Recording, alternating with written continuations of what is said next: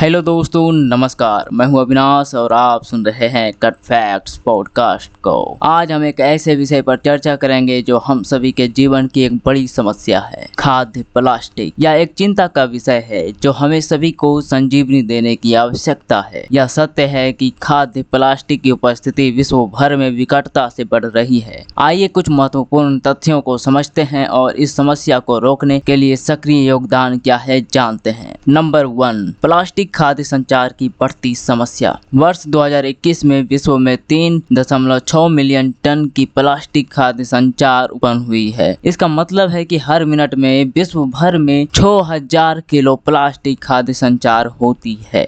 Number दो, plastic की दुर्योग्यता। Plastic के कचरे का एक सामान्य इस्तेमाल केवल 9 प्रतिशत होता है। बाकी 91 परसेंट कचरा या तो समुद्र में छिप जाता है या इसे जला दिया जाता है, जिससे हमारे पर्यावरण को बड़ा नुकसान पहुँचता है। नंबर तीन माइक्रो प्लास्टिक्स की खतरा। खाद्य प्लास्टिक से छोटे छोटे टुकड़ों का नाम को माइक्रो प्लास्टिक्स कहा जाता है। ये छोटे टुकड़े हमारे खाद्य और पानी में उत्पन्न होते हैं और हमारे शरीर में प्रवेश करके स्वास्थ्य को खतरा पहुंचाते हैं।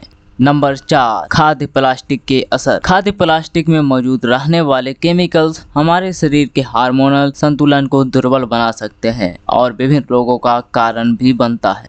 नंबर पाँच, संगठनों की सक्रियता।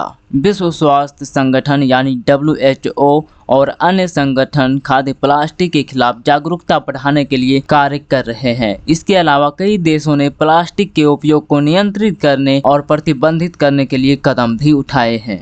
नंबर छह हमारी ज़िम्मेदारी। हम सभी को खाद्य प्लास्टिक के बारे में जागरूक होना चाहिए और इसका समाधान ढूँढने के लिए अपना योगदान देना चाहिए। हमें प्लास्टिक बैग का इस्तेमाल कम करना चाहिए। खाद्य पदार्थों को खरीदते समय प्लास्टिक उपयोग नहीं करना चाहिए और एक्सेस प्लास्टिक की जगह पर्यावरण से सहजता से बायोडिग्रेडेबल उत्पादों का उपयोग करना चाहिए। तो दोस्तों, आज के इस पॉडकास्ट में हमने खाद, प्लास्टिक के बारे में कुछ महत्वपूर्ण तथ्यों के बारे में जानकारी हासिल की है। यह हम सभी के लिए महत्वपूर्ण है कि हम इस समस्या को समझें और इसके समाधान के लिए सक्रियता दिखाएँ। और हमारी ज़िम्मेदारी है कि हम पृथ्वी को संतुलन को बनाए रखें और आने वाली पीढ़ियों को स्वस्थ भविष्य दें। यहाँ तक सुनने के लिए आप सभी का बहुत बहुत धन्यवाद। धन्यवाद। आज के लिए बस इतना ही। मिलता हूँ आप सभी से अगले एपिसोड में। तब तक के लिए जुड़े रहें कट फैक्ट्स पॉडकास्ट के साथ। और दीजिए आज के लिए मुझे इजाज़त। नमस्कार।